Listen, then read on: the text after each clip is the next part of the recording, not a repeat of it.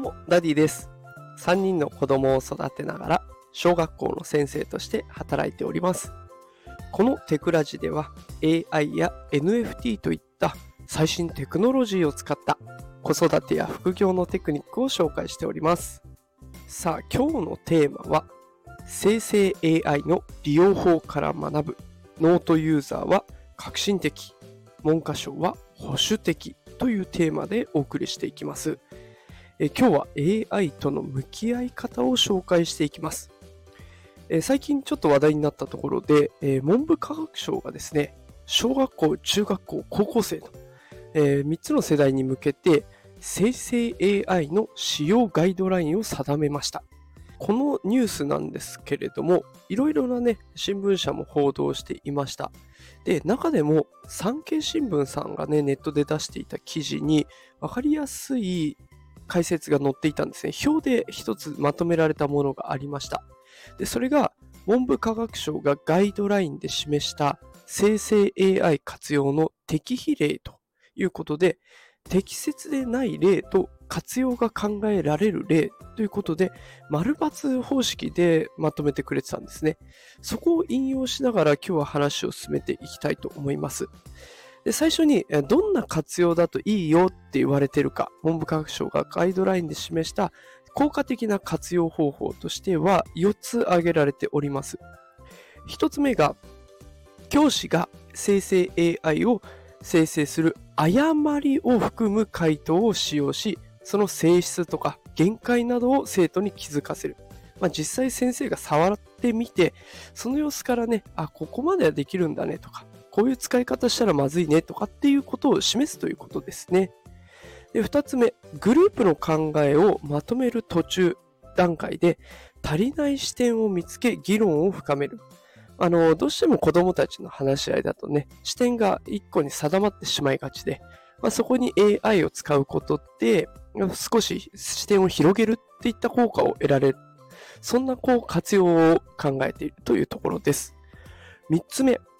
英会話の相手としたり、自然な英語表現の改善に活用させる。でこれはあのー私もね、ノートとかスタンド FM で毎何回か放送させていただいたんですけれども、英会話の相手、家庭教師としての役割が非常に高性能になっております。英語でこちらが話したことを、えー AI に認識してもらって、その発音だったりとか、その文法だったりとかが合ってるかどうかを認定してもらう。それから、英語表現をね、こうテキストで打ってみて、それが伝わるかどうかっていうのも判断してくれるっていうので、英会話の相手としては最適になってます。4つ目、発展的な学習として生成 AI を用いた高度なプログラミングを行わせる。でプログラミングを組むのもチャット GP だとできますので、そういったところでも使えるよというところですね。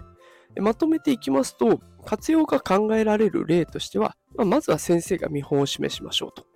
で、子供たちが話し合う場面で、チャット GPT によって、もう少し幅の広がった話し合いにしていきましょうと。で、英会話の相手としたりとか、プログラミングの学習にも生成 AI を使っていきましょうよと。こういうものになっております。では逆に適切ではない例、これはどんなものがあるのか。これも4つあります。1つ目が性質とかメリット、デメリットに関する学習を十分に行っていない段階で自由に使わせる。2つ目、レポート、小論文などについて生成 AI による成果物をそのまま応募したり提出したりする。3つ目、詩や俳句の創作、音楽、美術などの表現、鑑賞などで最初から安易に使わせる。4つ目、定期考査や小テストなどで子どもたちに使わせる。まあね、これどれも言われてみりゃそうなんですけれども、適切ではない例として、まとめていくとね、子どもたちが生成 AI とか AI の仕組みを分かってないのに使わせるのはどうなのって言ってるところと、あと AI で作ったものイコール自分の作ったものとして出しちゃうのはダメでしょっていうところと、あとテストで自分の力を測るのに AI に任せちゃうと AI の力になっちゃうよっていうところですね。まあ、基本的にはね、納得のものかなと思いますが、ただ、どうしてもね、これらを読んでいくと、子供たちに失敗させないとか、あと子供たちに間違った使い方をさせないっていう思いが溢れ出てきているなと思うんです。で生成 AI については問題もまだまだ残っていて、例えば個人情報の流出とか、偽情報の提供、あと著作権の問題とかね、課題はいっぱいあります。で、問題点については学校でしっかりと教えてあげる必要がある。ね。もう全部が全部信じちゃったり、偽情報もあるのに危ないことになっちゃったり、自分のものだと思って発信したものが著作権に引っかかったりとかね、いろいろ問題はあります。でも、そこまで失敗させないっていうことが大切なのかなってちょっと疑問に思ったんです。例えば、詩とか俳句、音楽、芸術の表現については最初から使わせないって断言してるんですね、文部科学省は。で、私自身生成 AI を何度も使ってきて、あの画像を作ってみたりとか、あとはブログ書いてみたりとか、たくさんやってきたんです。で、その分ね、失敗もめちゃくちゃしました。思い通りの絵にならないとか、いや、そんなこと聞いてるんじゃないんだけどな、とかっていう失敗ですね。で、失敗だって感じるってことは、頭の中になんとなくの完成図があるんですよね。で、文部科学省が心配している AI に任せたら自分で考えなくなるんじゃないかっていう心配事は、もう子供たちとはいえ、頭の中で完成図がある状態できっと AI と向き合うことになるので、そこまでね、心配していることは起きないんじゃないかなと。自分で必ず考えてから向かい合うんじゃないかなと私は思っております。で、しかも失敗した分ね、AI と向き合った結果失敗しちゃった分、指示の出し方を学ぶことも私自身できたんですね。だから子供たちもそういう失敗を経験して指示の出し方を学んでいくんじゃないかなと思っています。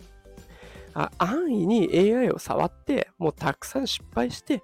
新しいアイディアとか知識を AI からもらっちゃう。AI の使い方ってこんな形でいいんじゃないかなと思います。で、今日タイトルで示したノートユーザーの方。この方たちがすごく面白くて、本当にね、たくさんチャレンジしてるんですよ。で、例えばね、あの、 ChatGPT に、えサンバ術させてみたとか あとは、チャット GPT の歴史を探っていったりとかね、あと、チャット GPT で知的生産性をアップするマガジンを作りましたとか、ね、いろいろ使って遊んでるんですよ。でこういう経験が絶対自分の力となっていくし、身になっていく。だから、失敗を恐れて進むっていうね、慎重に進んでいこうとする文部科学省の動きも大切だとは思うんですけれども、失敗も学びだと思って量をこなす。この言葉の方が私は大切だなと考えています。でだからノートユーザーの方がね、もう本当に積極的に使ってるっていうところすごくいいなと思います。これをお聞きのあなたもぜひね、あの、ノートで AI とか、えー、チャット GPT とか検索するとたくさん出てくるので、ぜひ検索してみてほしいなと思います。学校現場でもね、保守的になりすぎず進めていきたいと考えております。さあ、ということで今日も最後まで聞いてくださってありがとうございました。今日は生成 AI との向き合い方を紹介させていただきました。えもしこの放送が気に入っていただけた方は、いいねとかフォローボタンを押してくれると嬉しいです。え毎日夕方5時から通常放送、それから平日の朝7時25分からライブ配信を行っておりますので、また聞きに来てください。それでは、働くパパママを応援するダディがお送りしました。それではまた明日お会いしましょう。さよなら。